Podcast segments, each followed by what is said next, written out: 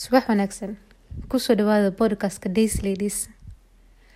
Finland ayaa qiyaastay shan kun oo qofood ilaa hadda lagu xaqiijiyay fayraska koronaga.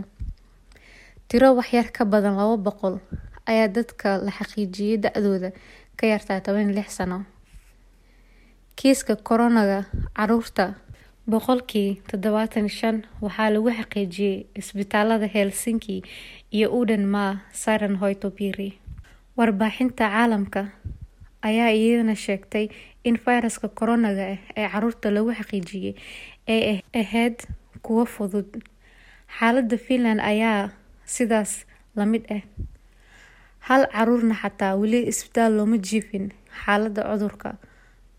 Caalamka kale, Shiinaha ayaa tusaale ahaan tirada dadka koronaga lagu xaqiijiyay boqolkiiba hal ee da-dooda ka yar tahay labaatan sano, halkaasna Mareykanka ee boqolkiiba hal ee ka yareed toban iyo sideed sano.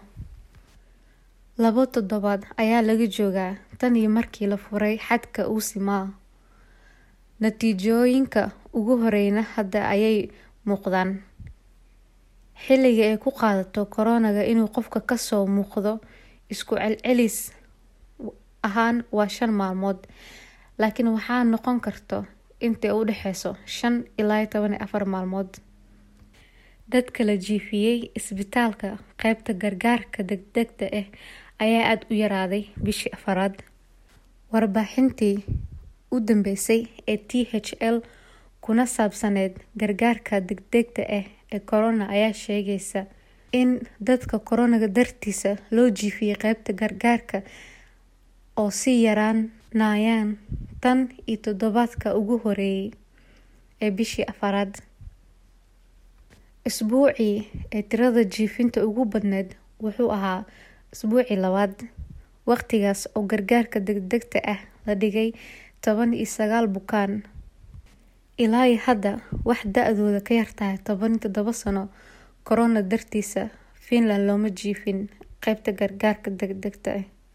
Bukaanka galay gargaarka degdegga ah ayaa boqolkiiba konton iyo labo ka yaraa lixdan sano, halka todobatan iyo toddoba boqolkiiba ay ka yaraayeen todobaatan sano.